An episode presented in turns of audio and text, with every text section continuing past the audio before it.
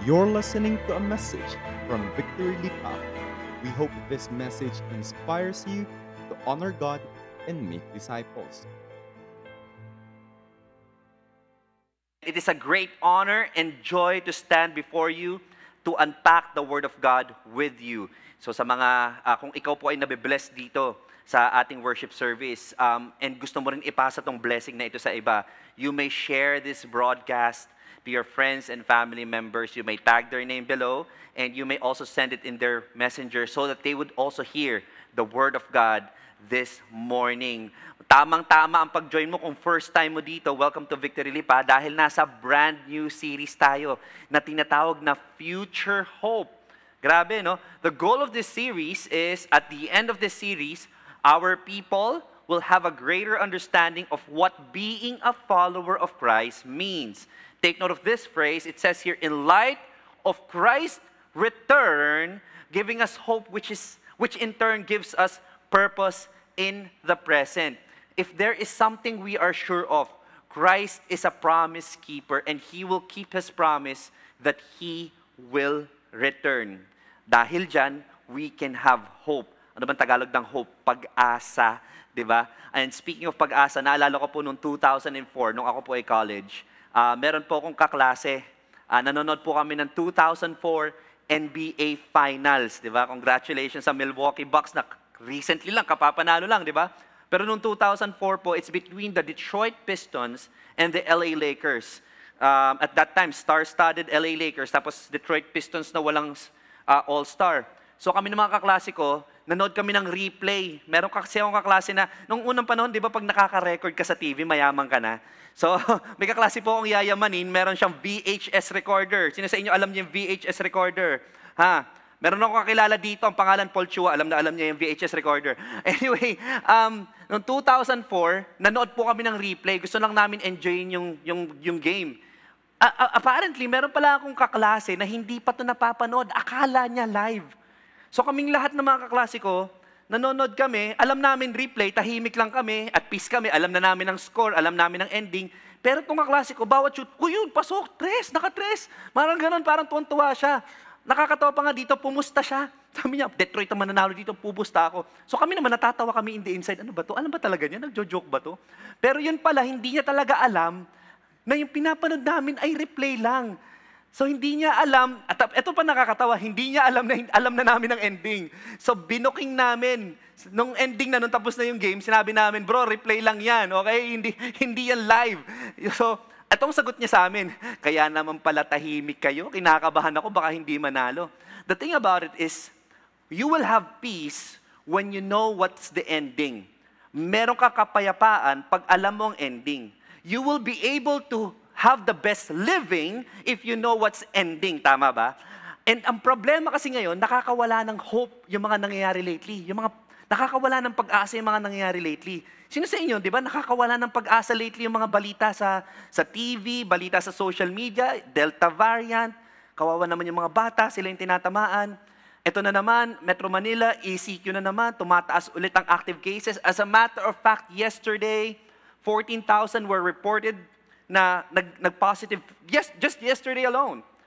Um, lately, may mga lindol, sino sa inyo na-experience yung lindol? Lindol sa Kalatagan, lindol sa Davao, sa samot-saring mga balita ng mga kaibigan, kakilala at kamag-anak na apektado ng kalusugan dahil sa dulot ng COVID-19. Ngayon, today, just today, mausok sa labas, hindi lang, hindi po Holy Spirit yan. Di ba? Akala ko foggy, grabe, ha? medyo Christmas season na pala, foggy na. Yung pala hindi foggy, voggy, vog pala yun, nasa labas. Uh, may mga report doon na umuusok ngayon ng konti ang taal, naglalabas ng vog. So, ang ating kasalukuyang kalagayan ay tila malabo at maaaring maging sanhi ng kawalan ng pag-asa. But I believe you can experience a life of victory. Amen? Kahit na meron kang pinagdadaanan ngayon, dahil alam mo ang ending. Alam mo na si Jesus ay babalik at siya ay magpapakita sa atin. Narito na ang tagumpay. Narito na yun yung isa sa mga kinakanta natin. That is why I believe our current situation is not our final destination. Alam mo, let me encourage you here today. We can live a life of purpose in spite of our situation because we have a beautiful destination. Kung ikaw ay agree dyan, amen ka naman dyan, itype mo sa comments, amen. That kung yung ano yung sitwasyon mo ngayon, whether bankrupt ka ngayon, whether may problema ang pamilya mo ngayon, maybe you are separated, you're praying for a reconciliation, you're praying for your family to be saved, guess what? That current situation is not your final destination. Jesus is a promise keeper. Kaya we can hold on to our future hope. At yan ang pag-aaralan natin for the next five weeks about future hope. That in spite of the situation that we are in currently, merong magandang destinasyon kasama ang Panginoong Jesus. Pag-aaralan po natin yung buong First Thessalonians. O di ba, book study tayo na kung saan dito tinatalakay ang muling pagbabalik ni Jesus. One of the earliest letters actually to be written by Paul and yet it talks about the end. Very ironic, no? Isa sa mga maagang sinulat ni Paul, pero ang ending nito, ending na agad. Because, bakit ganun kaya ang style ni Paul? Because that is the hope that we hold on to. We will study the entire letter for the next five weeks. Samahan niyo po kami. Our prayer is that we can live in hope and confidence because nasa atin po ang Panginoong Jesus. If you have your Bibles with you, please meet me at 1 Thessalonians chapter 1, verse 1 to 10. So we're going to read today chapter 1, verse 1 to 10. I'm reading from the ESV translation. It says here, Paul, Silvanus, and Timothy, to the church of the Thessalonians in God, the Father, and the Lord Jesus Christ, grace to you and peace. Verse 2 We give thanks to God always for all of you, constantly mentioning you in our prayers, remembering before our God and Father your work of faith and labor of love and steadfastness of hope in our Lord Jesus Christ. For we know, brothers, loved by God, that He chosen that He has chosen you because our gospel came to you not only in word, but also in power and in the Holy Spirit with full conviction. You know what kind of men we proved to be among you for your sake, and you became imitators of us and of the Lord. For you received the word, you received the word in much affliction with the joy of the Holy Spirit. So that you became an example to all the believers in Macedonia and Achaia. For not only has the word of the Lord sounded forth from you in Macedonia and Achaia, but your faith in God has gone forth everywhere so that we need not say anything. For they themselves report concerning us the kind of reception we had among you, and how you turned to God from idols to serve the living and true God. Verse 10 And to wait for his Son from heaven, from he raised from the dead. Take note of this phrase Jesus who delivers us from the wrath to come. Let's pray. Panginoon, marami pong salamat sa iyong magandang salita. Father, speak to us. We need to hear your word right now. I ask you that you hide me behind the cross so those who are watching this broadcast this morning may see you and hear you in Jesus' name. Amen. Amen. So let's jump to verse 1. Talo na po tayo agad in verse 1. Sabi dito, this letter is from Paul, Silas, and Timothy. So, konting background lang, okay, para ma- ma- maintindihan po natin itong pag-aaralan natin in the next five weeks. Paul, si Silvanus, or in, in his other name, Silas, and Timothy actually wrote a letter to encourage yung bagong church in Thessalonica. This church planting team, trinich nila yung gospel and planted a thriving church doon. Ang buong kwento kung paano po na-plant ang church na ito ay masisilip mo sa Acts 17. And the reason kaya sila umalis doon kasi they were heavily persecuted there. Because of that, gusto nila kamustahin. Kamusta na kaya yung church doon? Mahal na mahal namin yung mga tao doon. Kaya pinadala si Timothy doon para i-check sila. Alam mo, nagkaroon sila ng peace, silang tatlo. Kasi nung mabalitaan nila ang mga good reports about their faith and passion for God. If you look at Galatians, if you look at some of the letters to Corinthians, to Colossians, it's a different Paul. Parang, parang medyo inis, medyo galit, medyo naninermon. Ito, he's very encouraged because he's, kahit saglit lang sila doon, it's a very faithful and thriving church. Ang nakakatawa dito, sabi dito, sa verse 2, we, we, are all, we always thank God for all of you and pray for you constantly as we pray to God, our, to our God and Father about you. We think of your faithful work, your loving deeds, and the enduring hope that you have. Kahit ako kay Paul, maa-amaze din ako sa church na ito. They are experiencing heavy persecution in Thessalonica. That's the, that's the um, that's the capital of Macedonia at that time. As a matter of fact, kung alam na Christian ka nung panahon na yon in Thessalonica, lalayuan ka para kang may COVID noon, parang ew, Christian, parang ganun. Naalala niyo ba nung ECQ, yung last year lang, remember, there was some news about naiwas yung mga tao sa frontliners. Nahihiyang, nahihirapan umuwi minsan yung mga frontliners sa kanilang mga barangay, sa kanilang mga bahay. Because, because baka may dala-dala tong COVID. So, eh, nak- nakakaawa din yung mga frontliners noon kasi somehow it's some form of discrimination eh, di ba? Kung titingnan mo. And in a way, maiintindihan mo rin yung mga barangay, naiintindihan mo rin yung mga kapitbahay kasi virus yung bitbit, na possible na bitbit. Pero eto, wala naman dalang virus. Parang naging virus noon ang pagiging kristyano. And ga- ganun na ganun yung sa Thessalonica noon, sa mga Christians. Di ba anong pakiramdam mo? Bibili ka sa tindahan, tapos bi- bibili ka sa tindera, o nalamang kristyano ka, no? Parang hindi ka pwedeng pagbentahan, hindi ka pwedeng bumili dito sa, sa, sa tindahan ko. Parang alam mo yon gusto mo sampalin ng pera. Minsan nagigigil ka din eh. But you know what? They were heavily persecuted at that time. And sa kabila ng lahat ng persecution na yon, here's the thing about it. Verse 2, they remained faithful, they had faithful work, they have loving deeds, and they had enduring hope. Anong meron? Bakit sa kabila ng persecution na natatanggap nila on a daily basis, kaya nilang magpatuloy ng faithful work, loving deeds, at enduring hope? Sabi rin sa verse 2, why? Because, take note of this phrase, because of our Lord Jesus Christ. Kaya nga, in other words, faith calls us back to a crucified Savior, love calls us up to a crowned Savior, hope makes us look forward to a coming Savior. If you're here today at marami ka na-experience in the past na hindi maganda at tinawid ka ng Panginoong Jesus, guess what kung ano na build up sa'yo? Faith.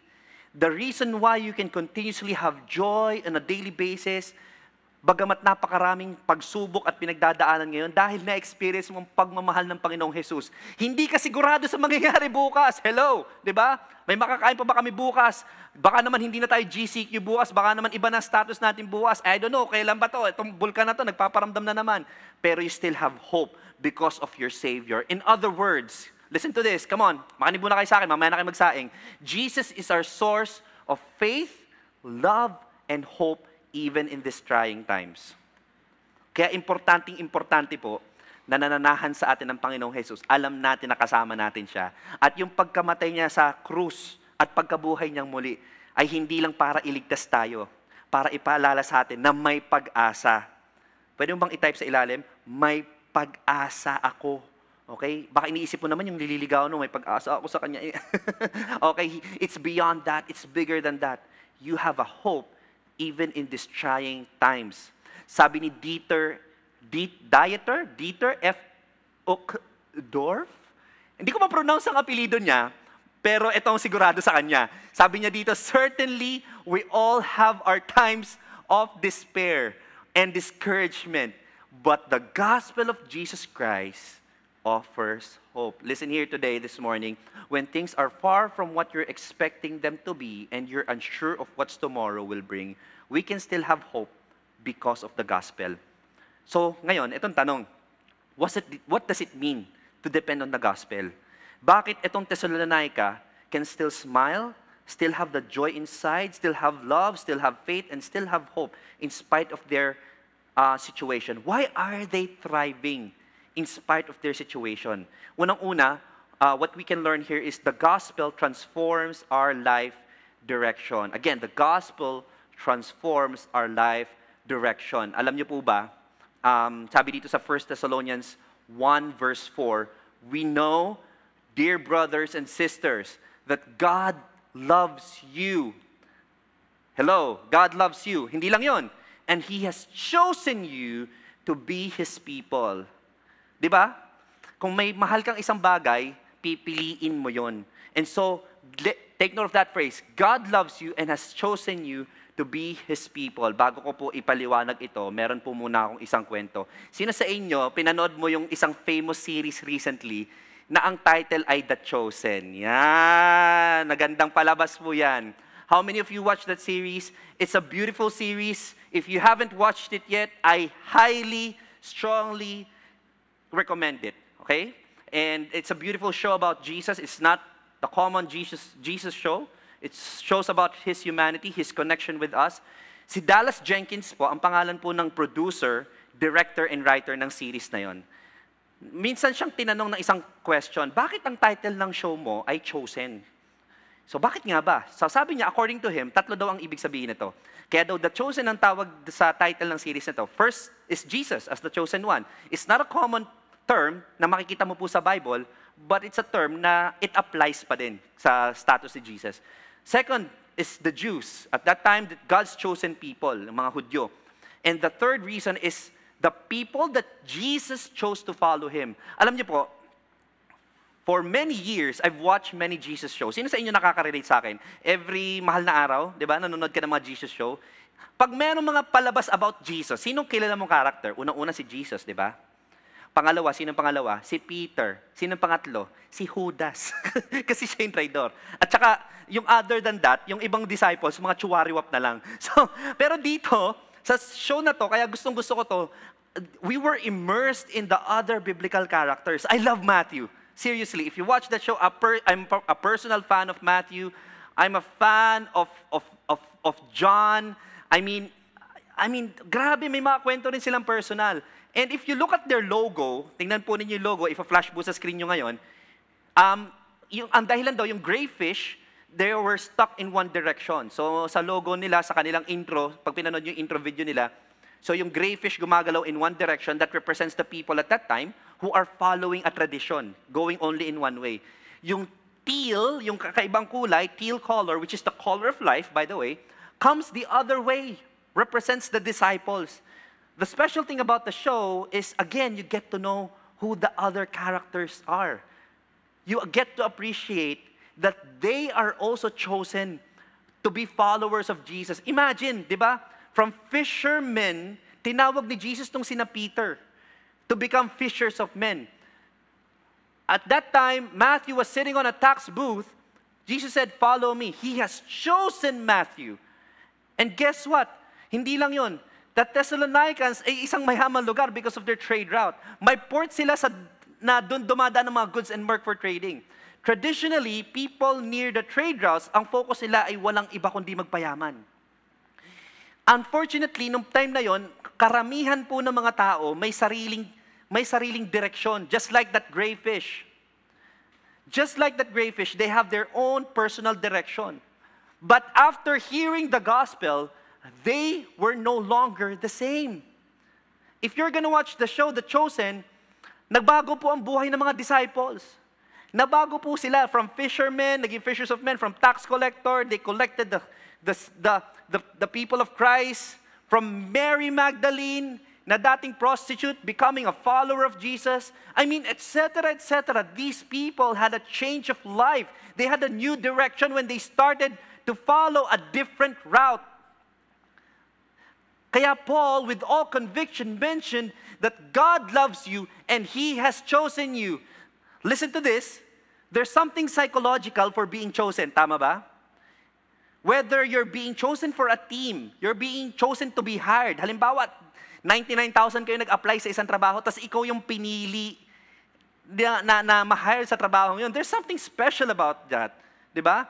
Halimbawa, ikaw pinili niya. Di ba? Sa dami-dami ng kandarapan lalaki, ikaw ang pinili niya. O, di ba? There's something special about that.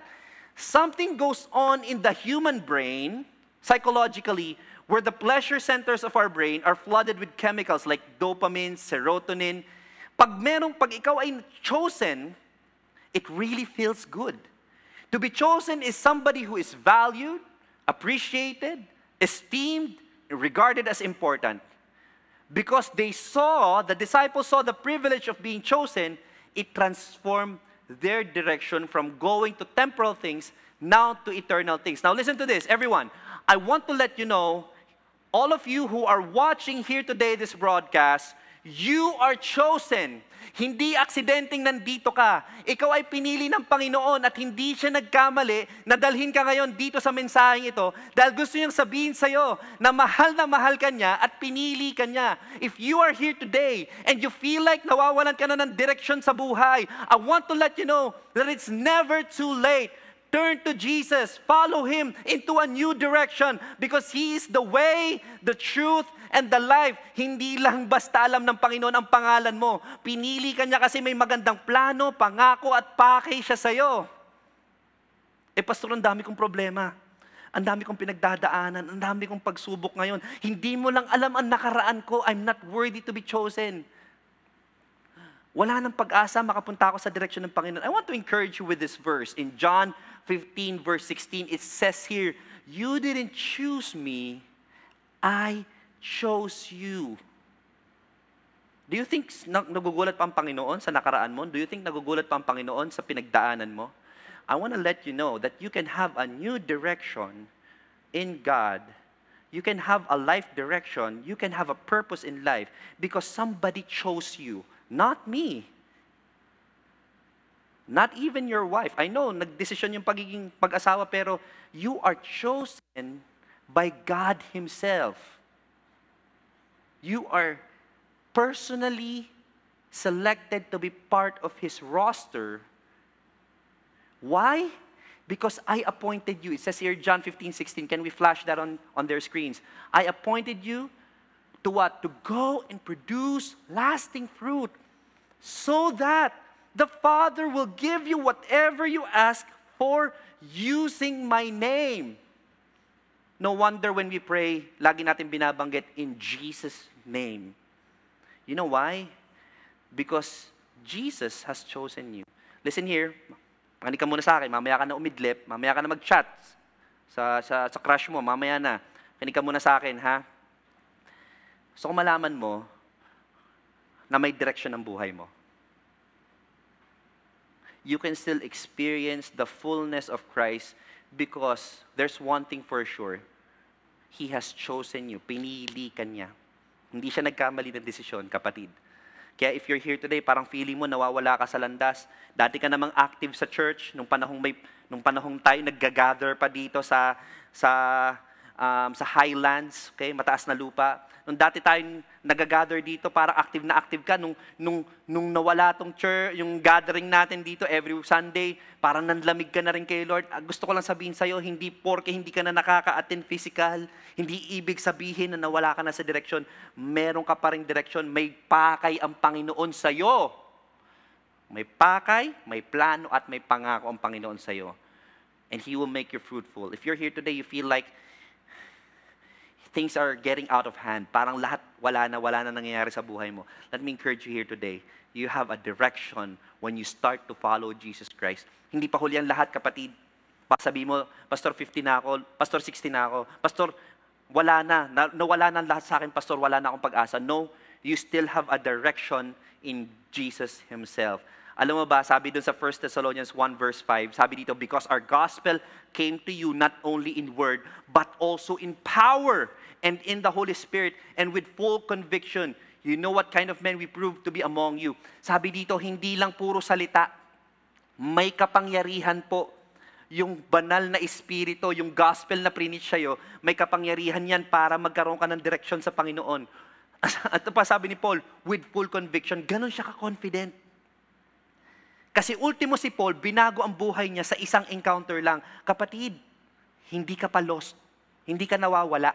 Gusto ko malaman mo, may direction ka. Merong, merong plano sa iyong Panginoon. Ang kailangan lang natin gawin is i-follow siya. Amen? Amen ba dyan? Gusto mo ba magkaroon ng direction sa buhay? Guess what? Follow Jesus. Simple as that. Follow Him and He will give you the direction that you need. 1 Thessalonians 1 6, and you became imitators of us and of the Lord, for you received the word in much affliction with the joy of the Holy Spirit. It is still possible to have exaltation in the middle of affliction because the gospel transforms our life direction. Amen? Number two, the gospel transforms our affections. Nung una, the gospel transforms our direction. Number two, the gospel transforms our affections. Okay, sabi dun sa 1 verse 9, tas 1 Thessalonians, For they keep talking about the wonderful welcome you gave us and how you turned away from idols to serve the living and true God. Nagulat po si Paul kasi syempre, tatlong Sabado lang siya, tatlong linggo lang siya nandun. According to Acts 17, he spent three Sabbats there. Tumakas sila because of the heavy persecution. And syempre, nagulat sila dahil after three, three weeks lang na nag-preach si Paul doon, madami nang nabago sa kanila. And the context before, in Thessalonica, they were worshiping Zeus. May mga statues ni Zeus doon. Si Caesar, they were worshiping Caesar and other Egyptian cultic practice at that time. And in spite of that, they were immediately transformed. They remained faithful in following Jesus. The question is, ano or sino ang laman ng puso nila? Tayo, ano kaya ang, or sino kaya ang laman ng puso natin? Di ba? Who do we follow before?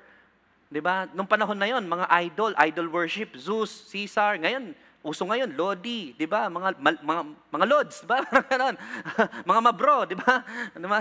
Kung dati-rati ang laman ng puso natin, yung boyfriend or girlfriend natin, ngayon si Jesus na. Kung dati yung kung dati akala mo, ano lang, akala mo yun na magpupuno sa'yo, ngayon, bonus na lang yun. Kung dati-rati, pagkagising mo sa umaga, phone mo ang un- una mong hinahanap, ngayon magdadasal ka muna. When you start to follow Jesus, your affections begin to change. Niniwala ako kung ano yung inuuna mo pagkagising mo, yun ang pinaka-importante sa'yo. Amen ba? Anong una mong tinitingnan? Man sometimes, dati, orasan. Check mo kung ano oras ka nagising. Nung una, noon, nung hindi ka pa kristyano, di ba, una mong chinecheck, email, message, schedule, kalendaryo. Pero nung simula nung finalo mo ang Panginoong Jesus, nagbago na, una mo na siyang hinahanap. Kasi na siya na ang mas importante sa'yo. Ganun ba ka tayo pag gumigising sa umaga? My prayer will, that we will be drawn towards God and we will have a desire for His Word. We will be drawn to Him and we will have a desire for His Word. Ang naniniwala ko that a new direction will lead us to new affections. I was talking to someone the other day. Etong babaeng pong ito, she's a single professional. Half of her life, 31 years old, 30 years old siya ngayon, half of her life may boyfriend siya. So at the age of 15, hanggang 30, hindi na po siya nawala ng boyfriend. Kasi feeling niya, doon siya nakakakuha ng security and significance noon. Here's the, here's the thing, until she met Christ. Until she met Christ. Sabi niya sa akin, Pastor, masaya pala maging single. Masaya pala mag-secured sa Panginoong Jesus. Ngayon, Pastor, parang hindi na ako nagmamadali. Ayoko nga muna ng manliligaw kasi ini-enjoy ko yung relationship ko kay Christ. Grabe, no? Yung ibang tao parang, um, hindi ko naman sinasabing desperado, pero parang gano'n na rin. May ibang tao parang grabe, no? Parang, I'm willing, available, di ba? Tumiktok pa para lang maghanap, pero, o, o, o may gleg, nag, nag-sign up pa sa ganun para lang makapaghanap. Pero etong taong to, na-realize niya na hindi pala dito nakukuha yung security and significance. She was seeking before what the world has to offer. Now she was seeking God. And I believe when you get to know Christ, you will have a direction in life and you will have a new source of affection. What is the result of transforming your affection?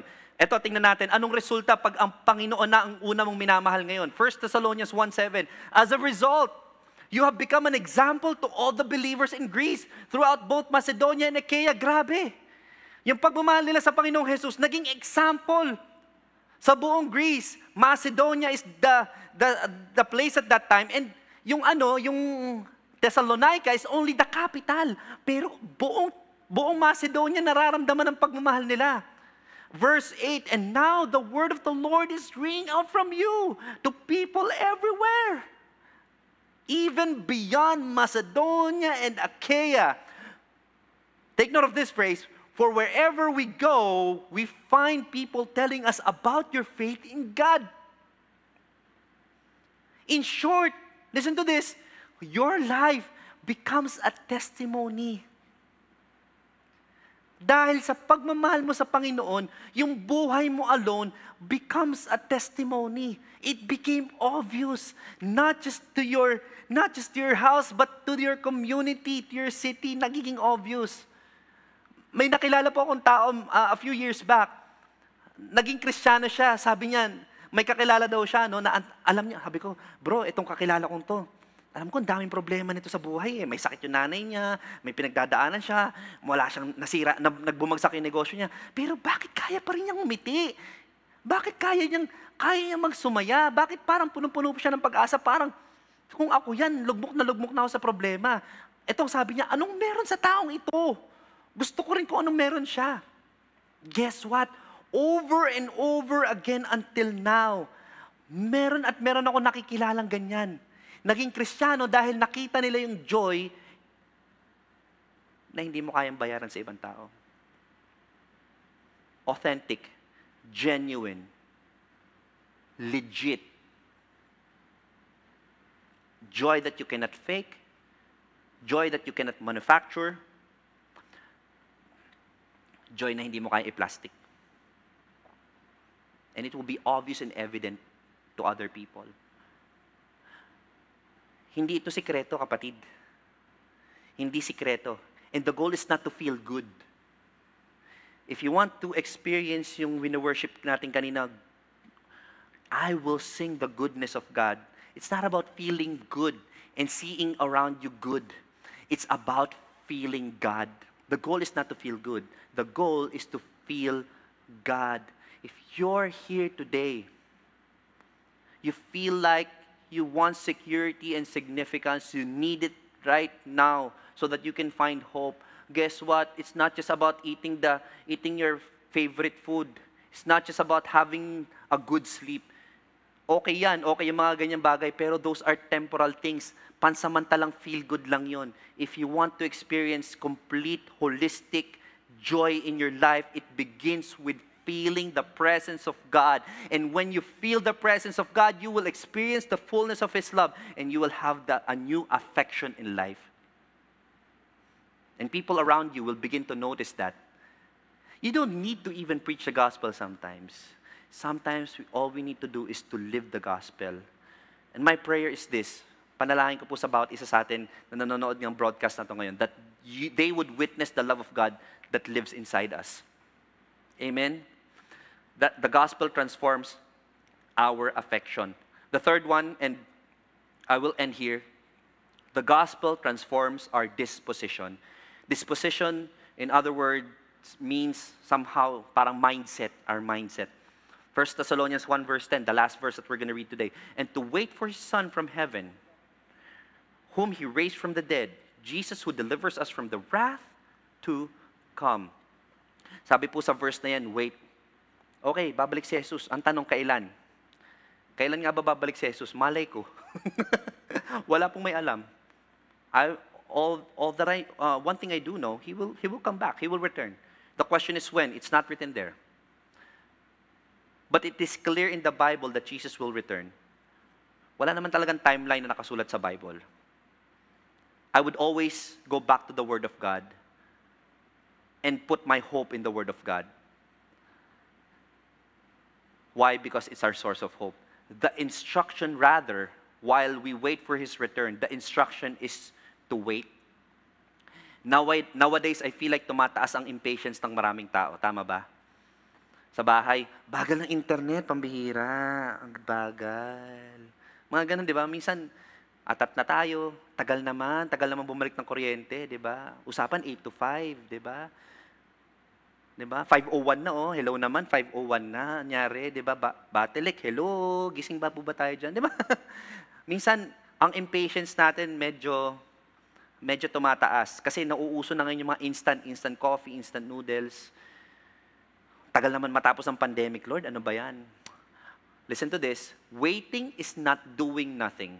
It is a time of listening and participating in doing God's thing. In other words, what I want to say is waiting requires walking. Kaya the lesson here is don't wait until it's too late. Ready ka ba pag bumalik ang Panginoong Jesus? Pag bumalik ang Panginoong Jesus, handa ka ba? Masasabi mo bang, Lord, I did my best here on earth. Alam mo sa mga magulang na katulad ko, hindi ko naman hinahangad ang high grades. Hindi ko naman hinahangad na laging perfect ang score ng, ng anak ko. And I'm sure most of the parents would speak here, di ba? Ang gusto lang naman nating makita is gawin ng best Yung bang sulit, di ba? Sometimes naisip niyo ba yon Yung bang sulit yung binayad na tuition? And you know what? Ganon din ang Panginoong Jesus sa atin. Gusto niya sulit yung buhay na binigay niya. Hindi niya naman ine-expect maging perfect tayo. Ang ine-expect niya is we will do our best while we are in the season of waiting. Are you ready? If Christ will return ng 10 ng 11:05, uh, would you say that Lord, ready na ako? Ready na ako sa return mo. Or parang, Lord, hindi pa ako ready, ang dami ko pang hindi nagagawa. Yun nga eh. Now is the time to do it. Now is the time to participate in what God wants us to do. Expect and believe for awesome things to come while waiting. Kaya for now, let's faithfully serve God. Again, the gospel transforms our direction, our affection, and disposition. That's why ang main point po natin ngayon is our hope comes from the power of the gospel that allows us to joyfully serve as we wait for the coming of Christ. As an application, ito pong gustong pagawa sa atin ng Panginoon. Be exemplary. Let's be an example to others. Faith, love, and hope. Something that we can still apply kahit ang dami nating problema. Be enthusiastic. Kaya mo maging ah, kaya mo maging joyful kasi alam mo ang Panginoon ay mahal na mahal ka. At yun ang pwede na yun, sapat na yun para maging source mo maging maging joyful and be expectant. While we wait for the Lord, be expectant for things that are coming and about to come. Let me pray for you. Lord, thank you for this day. Lord, marami pong salamat. Thank you for your word. Naniniwala po kami, Lord, na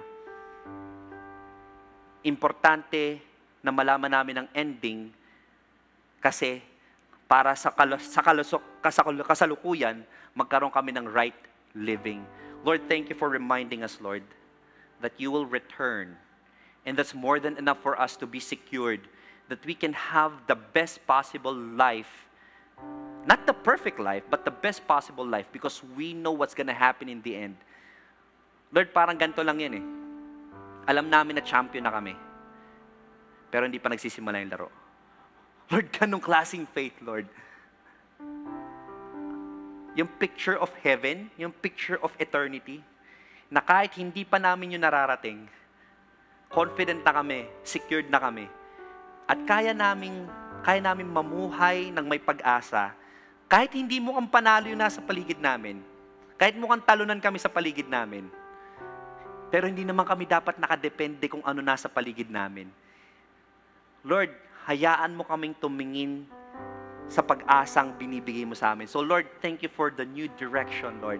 Dahil alam naming ang ending ay ikaw, bibigyan mo kami ng magandang direksyon. Lord, salamat sa bagong affection. Dahil alam namin ginawa mo to ng buong buo with all the love that you can give. Now we can also give that same love to other people. And Lord, dahil alam namin ang ending, thank you for giving us a new mindset that whatever happens around us, we can continue to have hope because of our situation. I pray for those people who doesn't have a direction right now. Yung parang feeling nila lost sila ngayon. Not knowing what to do, will I start a business? Will I apply for a new job? Lord, thank you for guiding them. Thank you for leading them.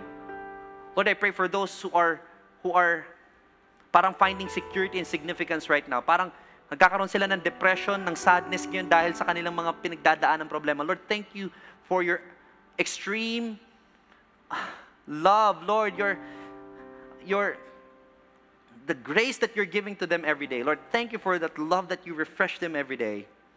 Because of that, we can have joy. Dahil ang source ng kaligayahan namin yun, Lord, hindi yung mga material things, yung temporal things dito. We can seek joy because there's someone waiting for us in heaven. Lord, thank you for giving us a new mindset, a new disposition. Because of that, we can be expectant, Lord, na matatapos din tong COVID na to, Lord. Hindi man to matapos, Lord, babalik ka. Yun ang sure. Lord, that's, that's certain, Lord. And when you return, Lord, would be the most awesome day of our life. Marami pong salamat, Panginoon, sa iyong kabutihan, sa iyong pagmamahal, sa pag-asa na binibigay mo sa amin all the days of our life. We thank you, God. In Jesus' name, amen.